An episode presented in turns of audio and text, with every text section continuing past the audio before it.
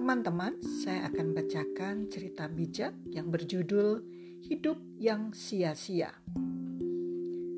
Pada suatu hari, seorang pastor paroki baru bermaksud melayani umatnya di sebuah kampung. Untuk mencapai kampung itu, dia harus menyusuri sungai dengan naik perahu. Selama dalam perjalanan itu, dia berbincang-bincang dengan si motoris perahu apakah yang Anda tahu tentang pengaruh matahari, bulan, dan bintang terhadap lautan sungai? Bapak itu menggeleng. Saya tidak tahu tentang hal itu.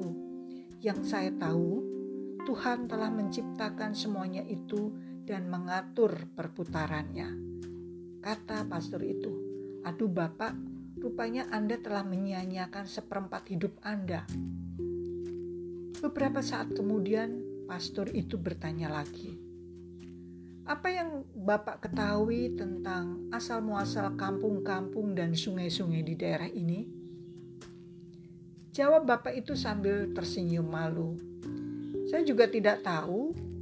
Yang saya tahu, hampir tak ada seorang pun di daerah sepanjang sungai ini yang tidak kami kenal."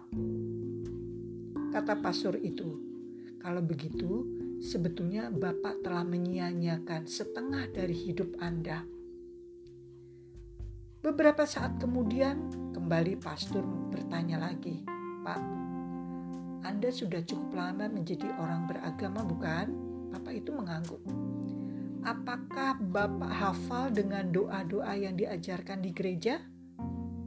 Bapak itu tersenyum juga dan menggeleng. Pastor, saya tidak pandai menghafal dan saya juga tidak pandai membaca.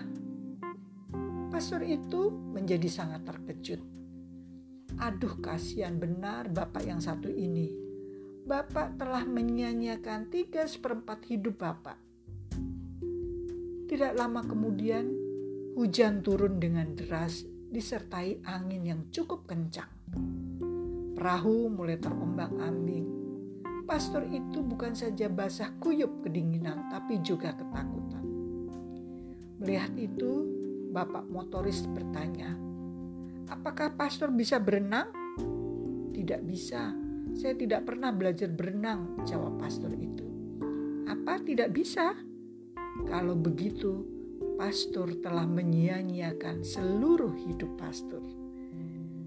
Nah, teman-teman, dari cerita ini tentunya kita bisa mengambil inspirasi. Ternyata Tuhan telah menciptakan semuanya untuk kita dan janganlah kita sia-siakan. Tetap bersama Ati Margono dalam catatan harian.